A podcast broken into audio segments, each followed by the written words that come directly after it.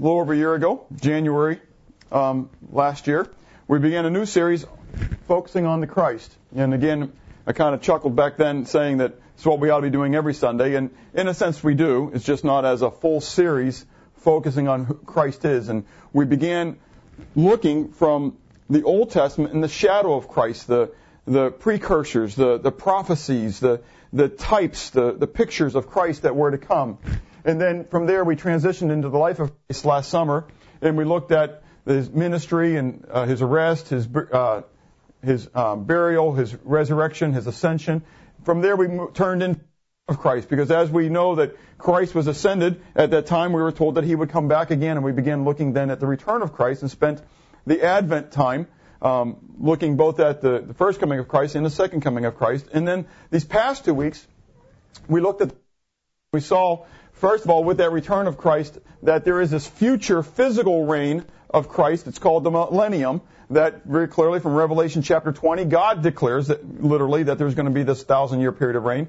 And so we looked at that, but then last week we began transitioning that and looking at the um, the present spiritual reign of Christ. And from that, we talked about that we're going to be sliding into, Lord willing, um, over the next few months, the next phase of this focusing on Christ, and that is the reflection of Christ. And it's the reflection of Christ that we want but as kind of a, a, transitional review, if you remember last week when we were talking about the spiritual reign of Christ, we said that when we accept Jesus Christ as our Savior, that God gives us a special gift. And the special gift is the Holy Spirit. And if you remember, it's, it's beyond even the Holy Spirit. We say the Holy Spirit comes and lives within us and He seals us, and that's true. But the reality is that Jesus declared in John chapter 14 that the Father, He and the Father also would come and take up residence. And so the Holy Spirit comes within, but it's really the presence of the entire Godhead that's within us. And we're, to, we're told by Paul in the book of Corinthians that we are the temple of not just the Holy Spirit, but we're also the temple of, of God. That God comes and lives within us. Jesus said so in Luke 17 when he was asked by the Pharisees about the kingdom of God, is it going to come? And he says, the kingdom of God does not come with observation. And then he continued on, he says, the kingdom of God is where? It's within you.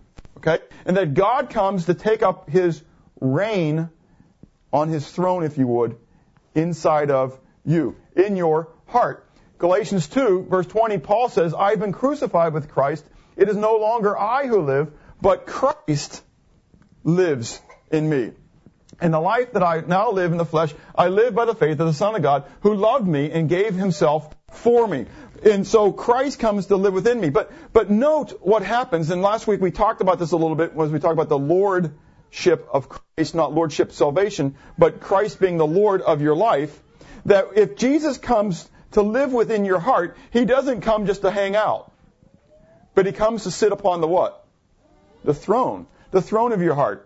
And he comes not only to, to live, but he comes to reign. He doesn't come to reside, but just he comes to reign as well. And when that happens, you can see in Galatians 2.20, it says, but Christ lives in me. But the second part of that is, the life which I now live in the flesh, I live by the faith of the Son of God. And so that reflection that we have in our life should not be just of myself and my flesh, but my life should therefore be a reflection of Christ and so what people see changes. And you can see the picture, hopefully if you watch, it was kind of a neat little thing. Anyways, I can do it again, I go backwards again. Anyways, I did that five or six times last night as I watched it. Anyways, but my life begins to transform Jesus Christ.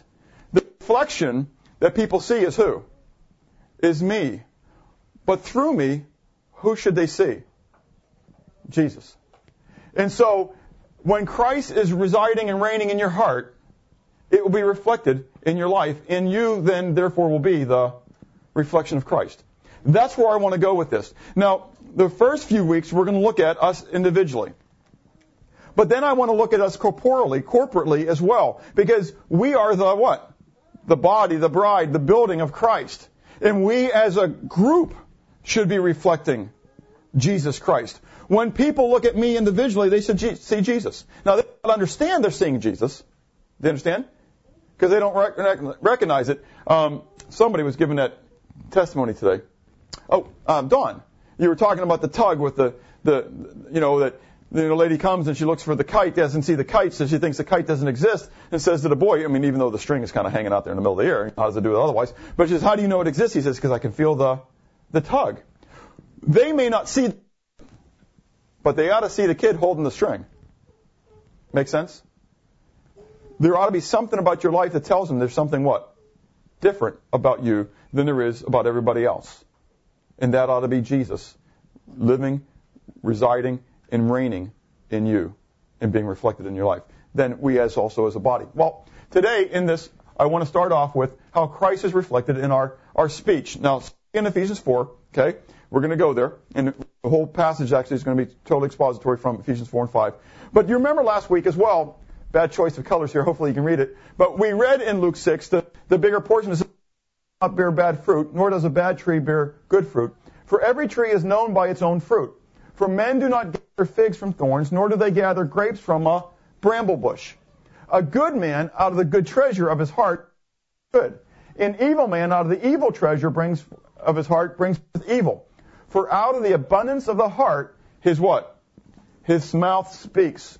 But why do you call me Lord, Lord, and not do the things that I say? Isn't it interesting that the very face that you, you will know, you will know what is important to somebody and what's going on into their heart is what comes out of their, their mouth. It'll just spew out. And so James says in, in, in, the third chapter of his, his epistle, he says, you know, says, you, you can't have on a spring giving both bitter water and sweet water. He says it just doesn't happen that way. And so Jesus uses the illustration of the fruit on the tree. He says, listen, if I go to my, my, my little orchard in my backyard and I go to this one tree and there's, there's orangish, reddish, fuzzy kind of fruit that I see, it's an apple tree, right? No, it's not. Is it a grape? No, it's not. What is it? It's a banana tree. Yeah, good. No, you're not from here. Anyways, it's a what? It's a peach tree. Now, I, I mean, honestly, I didn't show you a picture of it, so you don't know. But just my description of this reddish orange, I'd like to use the color peach, right? But I can't do that because it gives away. This reddish orange fruit with fuzz on it, you know it had to be a peach. Make sense? But if I said that there was one that, that had this dark purplish color with a reddish flesh inside. What's that? A plum. See, so we know that, okay? And so when I went to the tree, I didn't think, oh man, I don't know what kind of tree this is. I know it's a peach tree. I know it's a plum tree. I know it's a grapevine. Does that make sense? That's what Jesus is saying. Jesus says this is pretty simple stuff. You're not a judge. In other words, I didn't have to go back into my backyard, into that orchard, and become a judge, did I? I'm just a discerner. I'm just an observer. And, and I didn't have to make a judgment about that peach tree. The tree told me it was. Does that make sense? The tree declared it. And so I understand, judge not lest ye be judged, and with what judgment you judge others, it shall be measured unto you, pressed down and full and overflowing. And so I'm not supposed to worry about it. I'm supposed to worry about the, the beam that's in my own eye before I'm worried about the speck that's in your eye, except for the fact that sometimes people have beams kind of hanging out there out of their mouth, right? And when you open up your mouth, you declare what's inside of you. Does that make sense? It's not somebody who's judging you. You know, a lot of times we look and we, we, we feel we want to do the I'm the victim thing, and, and you're just what? You're judging me. No. I'm just assessing what you've just what? You told me. I'm just assessing what you just kind of laid out there for me to hear. And Jesus said, if you would, those who are His who call him Lord, Lord, ought to do what? What he says. They ought to act like him. They ought to act like he's really reigning in their hearts. And so if somebody is not living like Jesus is reigning in their heart, there's a good chance that what? He isn't. I'm not a judge. I'm just a fruit inspector. They you get it? That's what I am. I, I look, I go into the produce section, and it says apples, four for a dollar. But there's this yellow, kind of not semicircular, but this yellow thing that has a thick skin on it and has a, uh, you know, it kind of looks like a moon shape, you know? That's not an apple, I don't think. Am I wrong? Would you guys think it was an apple? A new kind of apple? Just a yellow apple? Maybe it's a golden delicious, just kind of warped, you know? But there's bunches of them. They're coming in, they're coming in bunches and they have a little thing. No, that tells me that the, somebody in the produce section did what? They put the wrong fruit in the wrong bin. That it's a banana. Even a five-year-old knows it's a banana. Like, Dad, get a grip. You know, you don't know what the banana is. And, and so, yes, I know it's a banana. I so I didn't judge. Now I haven't made an assessment about the produce guy. I start to wonder. The guy himself can't read what he said he's going to put in there. But anyways, that's just my flesh doing that part of it. But I'm just a fruit inspector. I looked at it and I said, oh, it's a banana. You're out there. Somebody lays out their fruit, and you say what? Oh, they're a believer. Have you ever talked to somebody? And they didn't say, I believe in Jesus. I believe that he was born of the Virgin Mary. I believe that he died and that he was raised on the third day. And I believe that he's living and reigning on the right hand of God and da da da. You just knew from the way they talked. You had a feeling that what? That they were a believer. Have you ever met somebody that you had a feeling that they weren't a believer? And then you were shocked when they declared that they were? Jesus says, Why do you call me Lord and not do the things that I say? Well, in, in the book of Ephesians, chapter 4, 17 to 5, 6, Paul talks about putting off the old man and putting on the new man. He says that, you know, we shouldn't be walking like the rest of the Gentiles of which we used to have a part of. He says, you used to be one of them, but now you're not anymore. Now, I'm not going to read the whole passage again because Steve just read it, okay? So read it. But he says, you used to think that way. These people are alienated in their minds. They're alienated in the way they think because they're alienated from who? From God. He says, but you have not so learned Christ like that. If so be that you are in Christ. You haven't learned him that way. What have you learned about Jesus? Well, then he goes on into this putting off the old man and putting on the new man, which is created on, in, in righteousness and true holiness, right? And it's interesting that overwhelmingly the character traits that he refers to of this new man are all borne out in the way that they speak or what is evidenced in their speech. And so I want to look at these um, from Ephesians 4, 17. We'll bring in some others. And clearly, we could go to a lot of places. We could talk about Proverbs chapter 10. We can talk about James chapter 1. And we'll look at uh, James at the conclusion real quickly. But we can, there's a lot of places we can go at where the Bible talks about the speech. It's an amazing thing how much the Bible talks about how you talk. Um, but in, in Ephesians 4, first of all, we see first that our speech should be should reflect truthfulness. Look with me in Ephesians chapter 4. Verse 25, after he's done talking about putting away the old man, putting on a new man, he says, Therefore, based on all that, based upon the fact that you're not like the Gentiles and you should be living like Jesus, and you should be putting off that old man and putting on that new man, he says, Therefore, based on all that, putting away lying, let each of you speak what? Truth. Now, the first thing we see in this reflection of truthfulness is that we're supposed to put away lying. Literally, it's supposed to be putting away falsehood. The word there for lying is the Greek word pseudes. You know that Greek word. It's not all Greek to you because we bring it into the English. We talk about a pseudonym. You know, a pseudonym is what? It's somebody's fake name. Well, guess what? The word onym in the Greek is what? Name. Go figure. And so pseudonym literally means fake name, false name. And so when an author uses a pseudonym, he's not putting his real name on the book. He's using a fake name. Okay, so this doesn't take rocket science here, right? Paul says, putting away what? Falsehood. Putting away fakeness. Falsehood. Put it away. Let every man speak what? Truth. What's really neat is that we put away falsehood and we put forth or put on aletheia. Aletheia, again, is made up of two Greek words, a meaning not, and lethe, meaning hidden. Something that's not hidden, deceptive. You know, it's kind of like the, I was, read something or saw something about it was talking about magicians and and how times, a lot of times magicians will be doing something up here and you're all looking here, but while he's doing this, abracadabra, over here on the other hand, he's what? He's really working the magic, you know, because all of a sudden over here he's doing something that's going to come into play. It's a sleight of hand, okay? Or you have something in the the pocket. Do you ever wonder how can they pull the quarters out of the ear and how they put an egg out of the mouth and all that kind of stuff? It's because it was what? Hidden. It was hidden. And so many times we have a hidden what? Agenda, meaning, message. I like the term genuine. There is a, a Greek word called um, dokimos, which means to be genuine. And the word adokimos means means to be not genuine. We see it many times in the in the Greek or in the, in the English as being tested. Dokimos means to be tested and found to be genuine.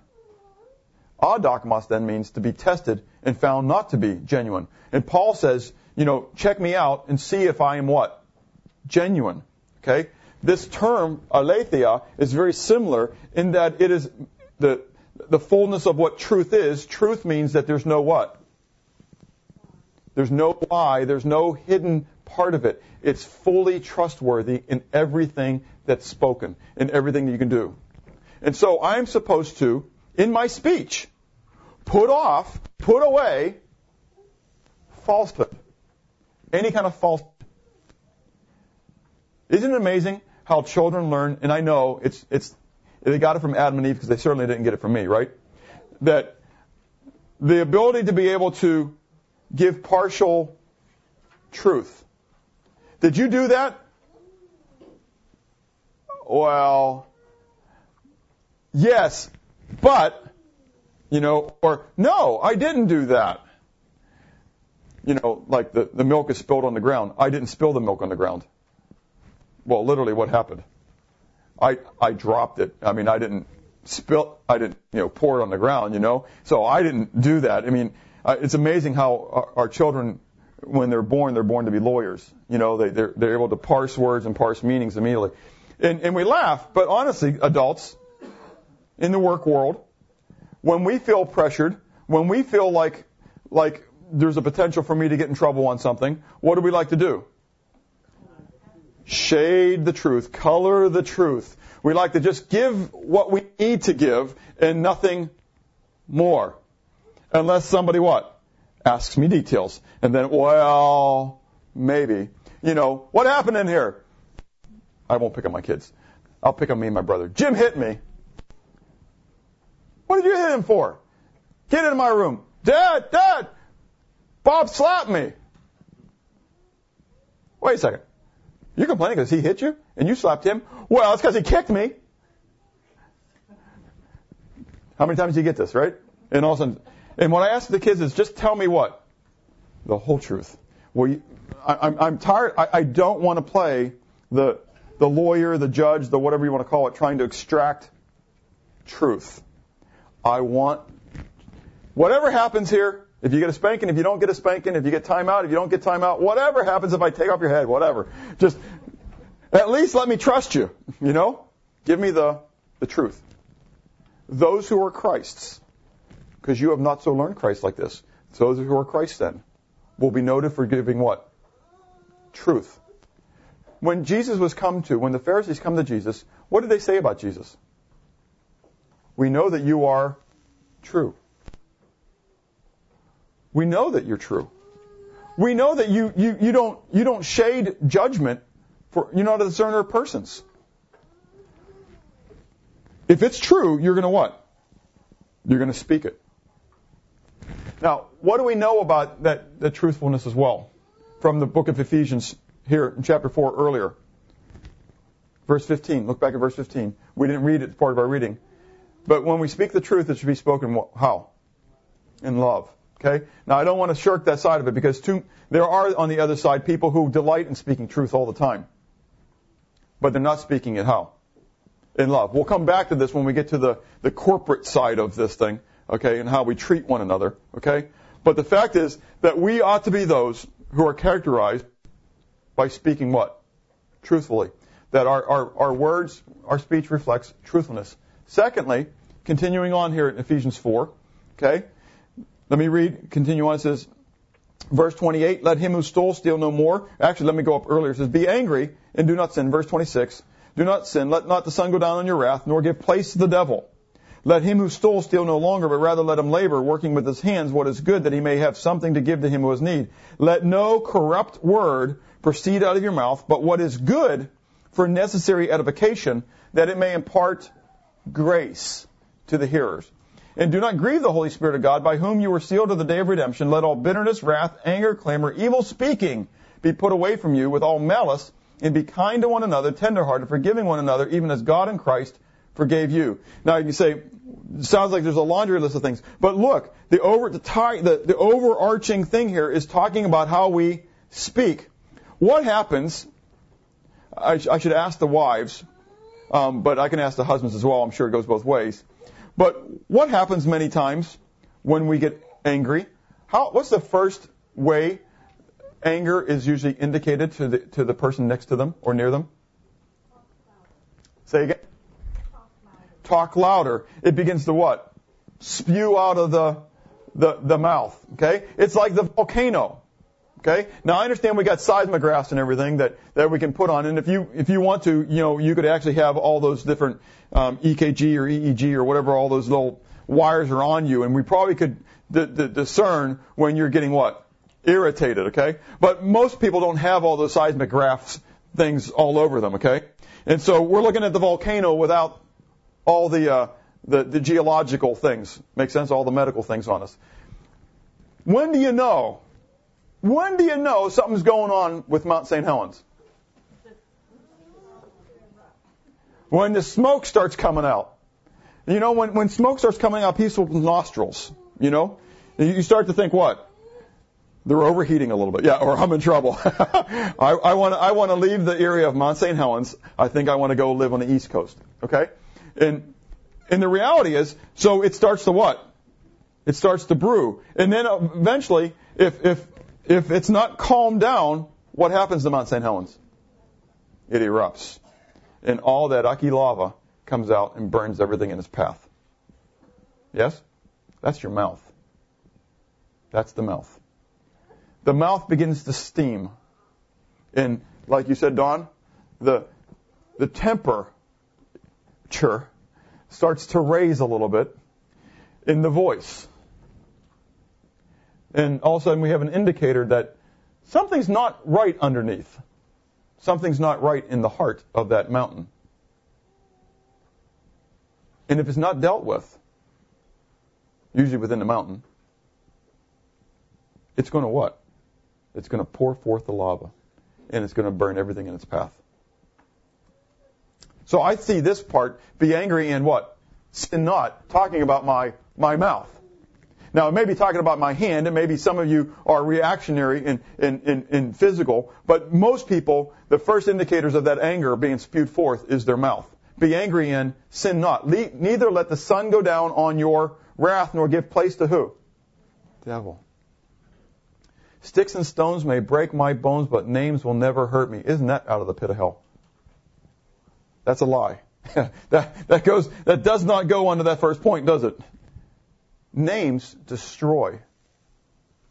Words kill. That's why Jesus said, You've heard it said, Thou shalt not commit murder, but I say unto you, if you call your brother racha, empty headed, an idiot, foolish, you're a murderer. Because who you are is not what I see. Many of you never heard me ask this before, but I'll ask the question how many of you can see me? If you can see me, put up your hand. You can't see me. See, those of them haven't heard me ask this question, they're putting up their hands, they're looking at everybody else saying, okay, okay, I'm, I know I'm being used as a guinea pig. You can't see me. You see the tent that I but I live inside this tent. Now I'm, I'm kind of attached to it. I mean, if you, if you punch my tent, I'll feel it, you know. But one day, I'm going to what? I'm going to die, and this corruptible will put on what? incorruption. This mortal will put on immortality. You can't kill me. Isn't that awesome? I'm immortal. You can't kill me. Now, the best thing you can do for me is the worst thing you think you can do for me, and that is you think you can kill me. But all you've done is transition me to go through the, the, the curtain so I can live with Christ forever. That's an awesome thing. You can't kill me. Now, that doesn't mean that I'm going to be a thousand years old and my hair is going to be really white, whiter than it is now. I know you think it's impossible, but whiter than it is now, and that, that I'm just going to be, I'm going to be living with Jesus. So you can't kill me. So who I am is on the inside.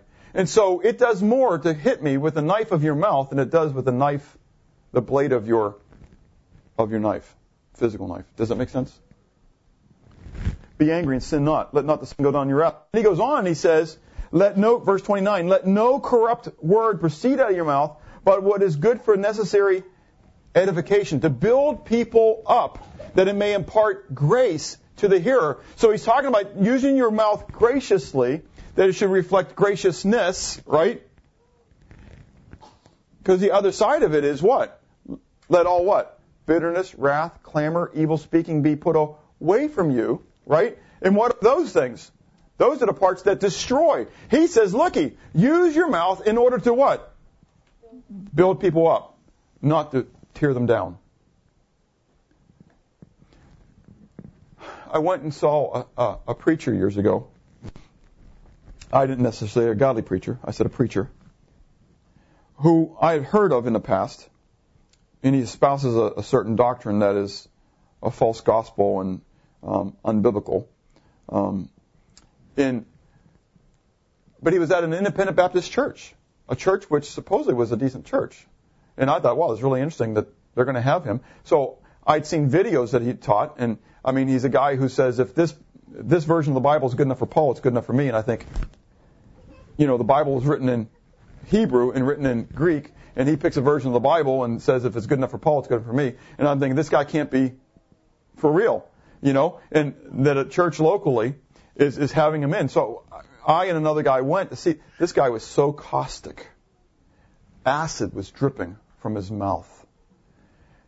The whole time, he's doing chalk art of a picture of Jesus hanging on the cross. He's talking about the grace of God with no graciousness in his words at all. He's talking against, now understand I'm not for homosexuality. It's abhorrent in the eyes of God. But God loves the sinner even though he hates the sin. And the homosexual is no different than Bob in his sin. Sin is sin is sin. Do you understand that? So what I'm going to say is not. But he was all over sinners, not sin. Did you get the difference? And the the I would have walked out, but I wanted. I was there for a purpose, just to see if this guy was everything that I had seen on videos, and he was, and worse. It, this one couple got up to leave in the midst of this venom just coming out. And he called them names. I mean, he called them out, and, and nobody else is going to leave after that because they don't want to be what? Ridic- publicly ridiculed, right? And I thought, wow, this guy certainly was not reflecting anything of a new man. He can draw all the pictures he wants of Jesus hanging on the cross, but he just communicated to me with everything he spoke. Do you get it? Amazing. He didn't know why that couple left. The couple might have realized they had another appointment and he was running long. They might have thought they needed to go to the nursery and check on their daughter. I have no idea who the people were and I don't know why they left. But he certainly spewed out the, the additional. I mean, it was like the snake just kind of reaching out and snagging.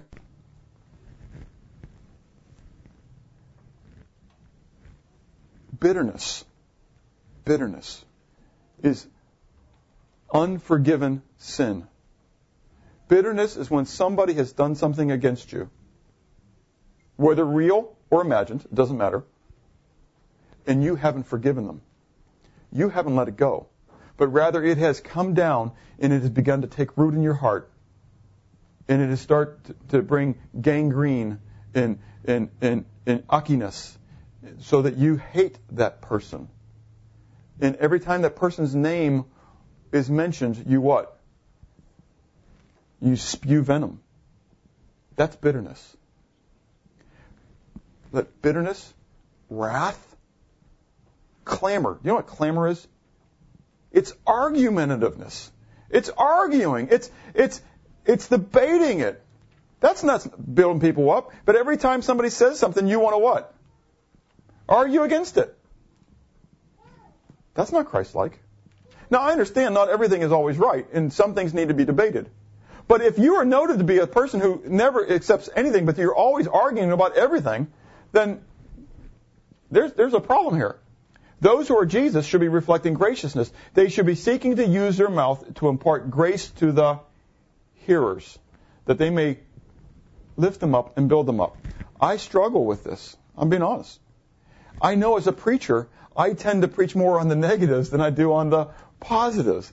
You know? And I shouldn't ask you. When's the last time you remember me coming in and just preaching on praising God? And we should, now hopefully over the last couple of weeks we did when we came through some of that returning of Christ stuff. But I know, I know that I tend to be more of a, uh, um, an exhorter than an encourager.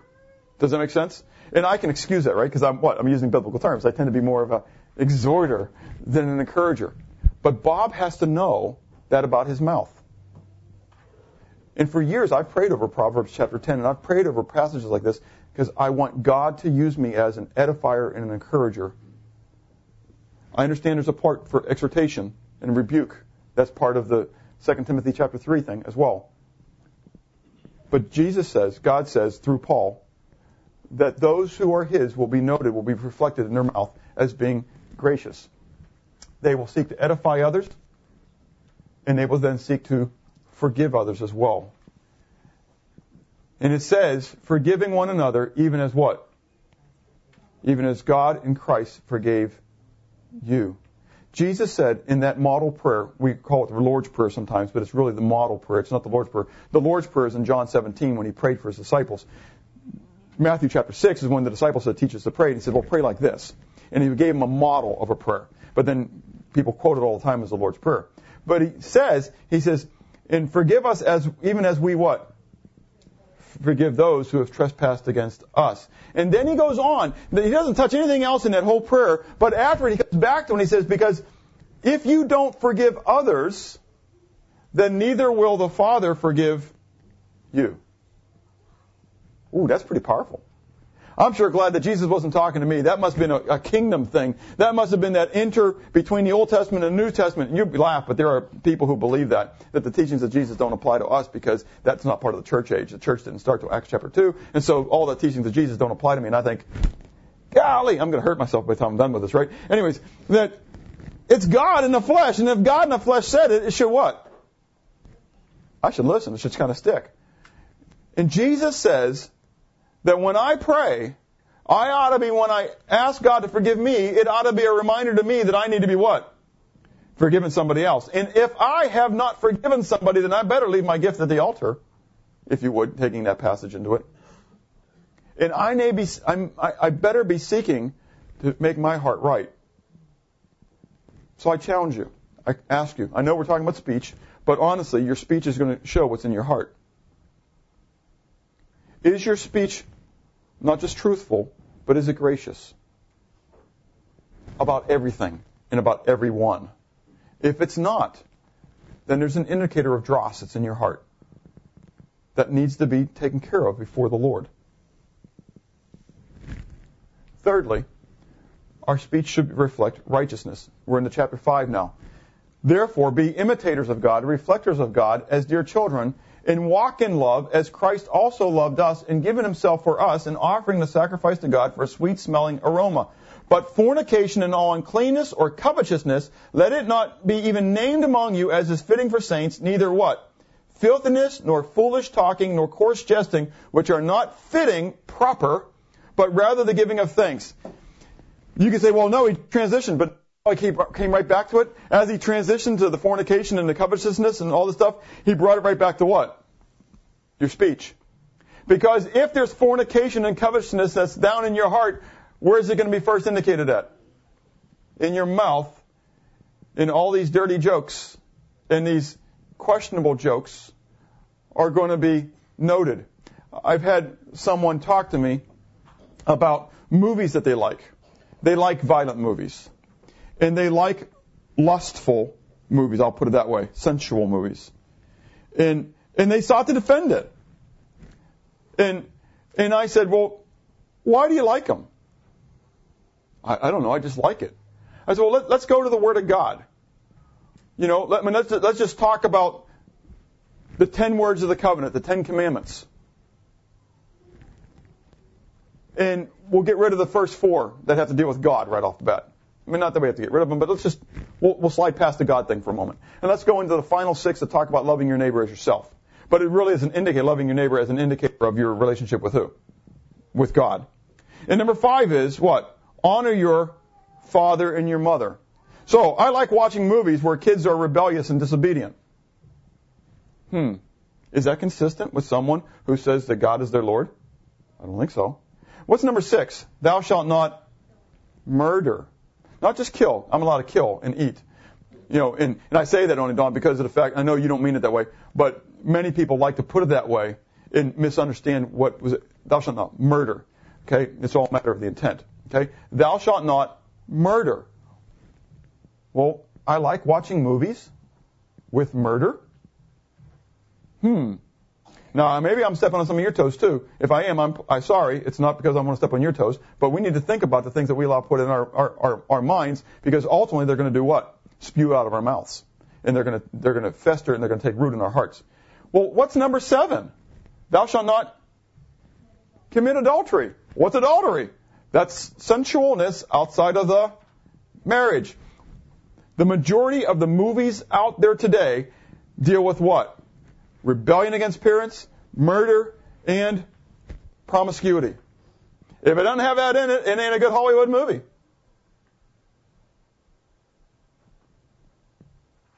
And we feed our brains with it. And we wonder why things spew out of our mouth that spew out of our mouth. Because all we're doing is teaching ourselves the ways of the world. We'll come back to that in a moment. Our speech should reflect righteousness. It should be absent of coarse jesting. Absent of coarse jesting. Again, I, am honest. Okay, I hope I, am I'm I'm not as truthful as I, I should be. I like to hide things. I'm I'm and so I'm truthful in telling you that, but I'm not going to be telling you. I'm not going to be truthful about the things I'm hiding from you, anyways. But I'm truthful in that knowing there's no temptation is overtaking you, but such is common to who? All men, right? And so I know that the reality is that if I'm struggling with things, you're struggling with things. So don't sit there and think you're the only person who's struggling with this. Everybody else is here. They're just not admitting it either, okay? And so when it comes to this coarse jesting stuff, okay? Now, it may not be a matter of dirty jokes, okay? God, God kind of extracted some of that from me a long time ago, okay? But I tend to be very, um, this kind of goes with the graciousness thing, kind of, you know, that I, I can, I can tend to be very witty with my tongue, okay? That means that I, I, I, can I can hear things that people say and I can find the faux in it and I and I like to point that out. Okay? Now I, I just find that as as fun word games kind of stuff. I like those kind of lexicon kind of games and, and that kind of stuff played in word games. But the reality is that it's what? It's rude. And 1 Corinthians 13 tells me that love is not rude. And love does not boast itself. It's not prideful. And when I do things like that, I'm really bringing attention to who? To me, or I'm trying to, and that is that, ha ha, look at me, I can do this to you, you know, and, and, and really I just show myself to be the idiot that I am. Because it makes you feel really good, doesn't it, when I do it? I know I've never done it to any of you, but anyways. But when it happens to you, you don't feel good about it. Well, coarse jesting is kind of the same thing. I'd like to say, okay, I don't tell dirty jokes. But rough joking rough joking says that, um, and I'm I'm gonna mess this up now. That I'm going to go quote this. My kids should know this because we memorized it. Um, he who says, and I was only joking, is like a madman shooting firebrands. Like a like a madman shooting firebrands is a is a man who what? Well, he, he does something and deceives his neighbor and then says, I was only joking.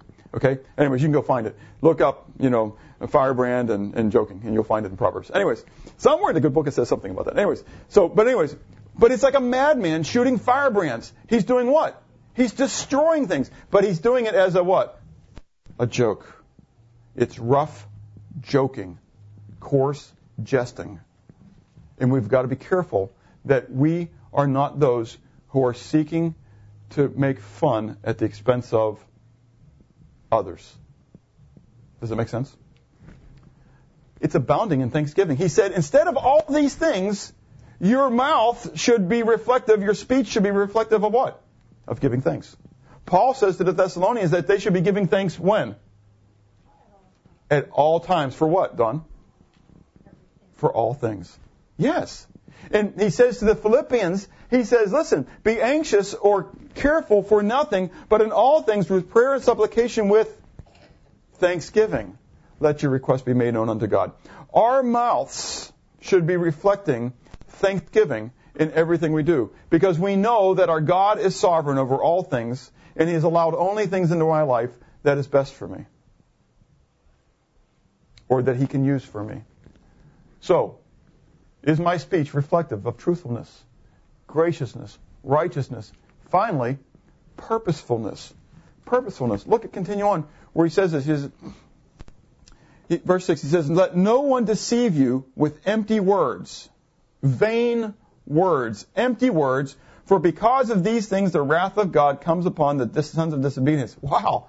Let no one deceive you with vain words, for because of this the wrath of God is coming.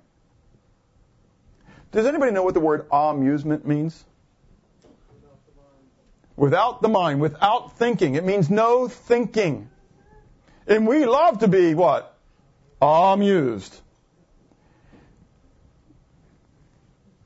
The communists, and this is not to become a political speech, but the communists understood, and, and um, I, have done a lot of research on communism this week because of this message. It just kind of flows together, okay? Um, and, and I looked up names of people. It was amazing to me that I've never heard of Antonio Gramsci, um, uh, oh, Saul uh, Alinsky, um, uh, Lenin, I can't remember, Vladimir Lenin, and uh, and Stalin, and all these guys. You know, and I was just re- kind of researching, and um, I think it was Antonio Gramsci, who was an Italian guy who was in prison and wrote 3,000 paper, 3,000 pages on on communism, who's behind. It's amazing. I'm not into conspiracy theories, but you can go through and you can see the, the legacies where they come down, who studied for, under them and who became their their students and that kind of stuff. It's really kind of interesting. Um, but anyways, Gramsci was back in the in the 30s, in the early 1900s, and he said the failure of communism is because they're not getting into the institutions. And to bring the United States down, Lenin said that the strength of the strength of the United States is threefold patriotism, morality, and spirituality. You bring those three pillars down, you bring down the United States.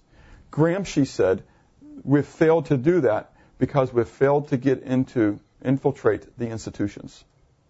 We need to infiltrate the, the, the influential institutions and we will bring her down. Later, it was refined even further as those things happened if I can have Hollywood, was it Stalin? No, Marx. Marx said, if I can have Hollywood, I have America. Marx said that. And if I control the media, I control the educational system, and I control the entertainment industry, I will control the next generation. Now, isn't that interesting?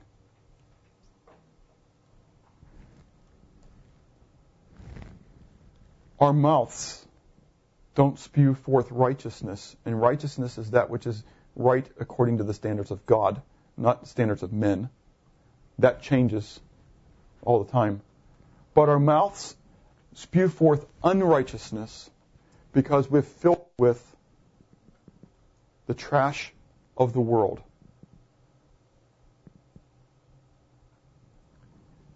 Because we are empty minded we are amused. And we live in a culture of amusement where they don't want you to think. They just want you to be entertained. And I'm not picking on other churches. I don't mean this, okay? I know there are other churches who preach the Word of God, and they preach it well. And there are some who've been able to blend this. But in America today, the number one problem with the church is that we want to be entertained. I want to feel good. It's not about the word, it's all about me. Do I feel good going there? It doesn't matter whether the word is preached. I understand there's other places preaching the word, and I'm not saying you got to come here in order to be saved. But the question is, what are we as the primary reason to go to church? Many people go to church because of the music. The music is the number one today. The music is the number one determining factor for where you're going to go to church. Youth groups, or what they have for my family, is going to be number two. The word's important, but it's not the most important thing. And I struggle with that. Paul says, I beseech you therefore, brethren, by the mercies of God, that you present your body as a what? Living sacrifice. That the things of my flesh are of no concern. But that you be not conformed to the world, but rather be transformed in the renewing of your mind. That you're not amused, but that you're theomused. You're God thinking. And that you have a God worldview. And so, I should have speech that is reflective of revealing a biblical worldview and rejecting a secular worldview. Turn with me to Colossians chapter 2. Colossians chapter 2.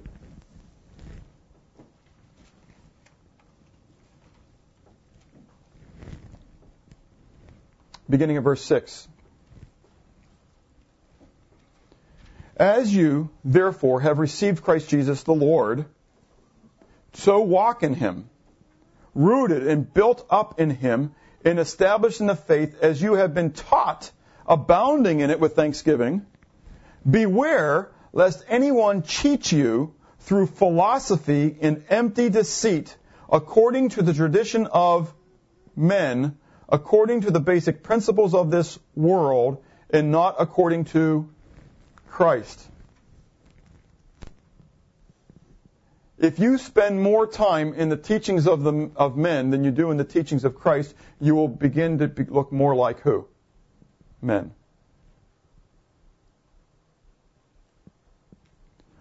The writer of Hebrews told the, the believers, he says, that as we see the day approaching, we should be seeking to fellowship and not forsake the assembling of ourselves together, even so much more.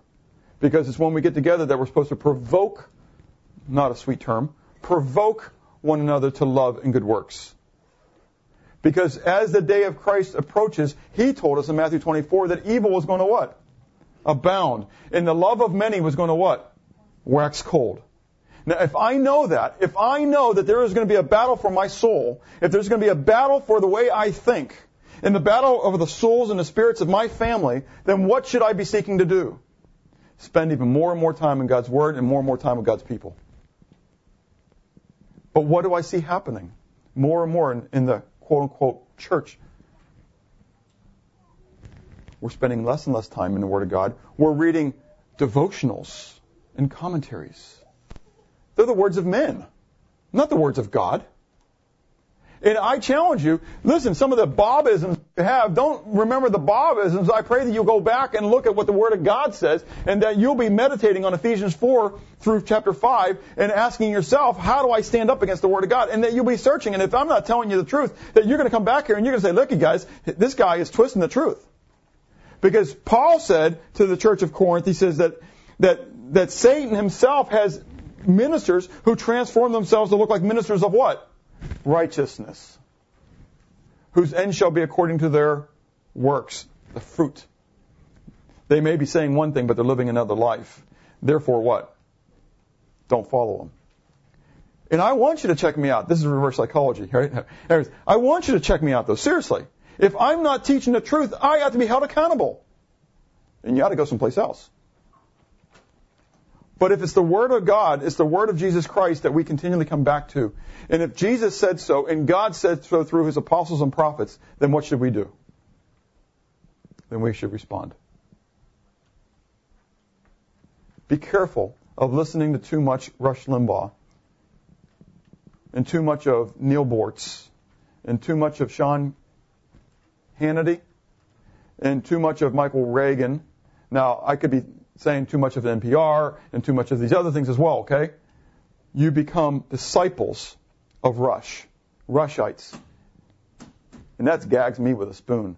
I mean, nothing worse than being a Rushite is a abortion. Okay? Because they're men who are not pointing you to God. They're pointing you to themselves in their own wisdom and their own philosophy. And honestly, through the years, I've been doing this now for almost 20 years, men traveling in their cars spend more time with Rush than they do with Jesus. They spend more time with Neil and the venom that he pours out than they do with the one they call Lord. And Neil Boortz calls himself, what guys? Come on, you guys are listening, honest. What does he call himself? The high priest of, of what? The high priest of the painful truth. According to who? According to him. And Rush Limbaugh calls himself what? I, I can't remember. I mean, I, I, he's a he's a bombastic. Anyways, um, but he's the gift from God. Okay. I mean, I know those are all tongue in cheek. That that's all. What do you call it? Um, uh, entertainment drama type stuff. But it's blasphemy. That's exactly right. It's still blasphemy. And they still are seeking people to become disciples of what they teach. It's how they make money. Listen, put the Bible on. Listen to the Bible as you travel back and forth. Let Jesus teach you. Let God teach you. It's an amazing thing. It doesn't matter. Listen, I didn't know when Chernobyl melted down for a couple weeks later. The kids in my youth group had to tell me about it. But it didn't change me. I really didn't bother me. It didn't, I mean, I started when I found out about it, I started praying for the Russians over there. But it didn't really make any difference to me that that happened and I didn't know about it. It really isn't going to be a big deal if somebody that you don't like politically burps wrong and you didn't know it. It won't transform your world, but God's word will. Our speech should reflect purposefulness. And when I say purposefulness, I'm not talking about United States politics. I'm talking about kingdom of God eternalness.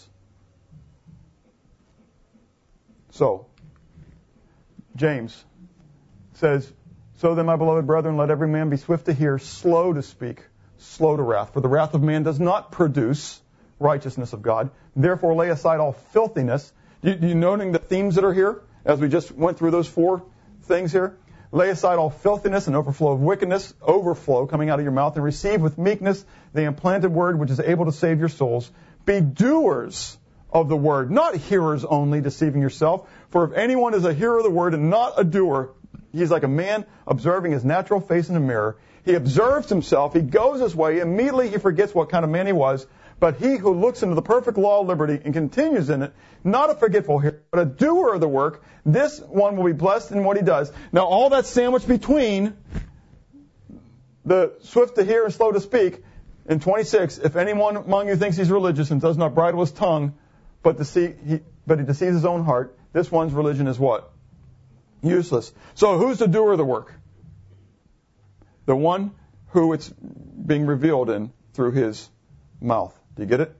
He's in the Word, he's studying it, and where is it going to become first step of revelation? The, the first reflection of, reflection of Christ in your life is going to come out of where? Out of your mouth. How well is Christ reflected in your speech? When other people hear you, do they see Jesus? Whether they know it or not. Is that what they see? How does your, what does your speech reveal about who or what? is reigning in your hearts. Who's on the throne of your heart? And finally, what decision or commitment do you need to make to Jesus Christ as a result? Let's pray. Father, thank you for your love. Thank you for your goodness to us. Your word is truly quick and powerful and sharper than a two-edged sword. It does divide us asunder between soul and spirit and bone and marrow and is a discerner of the thoughts and intents of our hearts. Lord, I pray that we would have a a hunger and a passion, a desire to look more like you and not like the world. Lord, transform each aspect of our lives. I know that you said that it will be our mouth that will be that first step of revealing the fruit that's in our hearts. So, Lord, I pray that that fruit would be truthfulness that it would be graciousness, that it would be righteousness, there would be purpose, and it would be purposefulness. that we would be able to be imparters of grace and not destroyers. To your glory. In Christ's name, amen.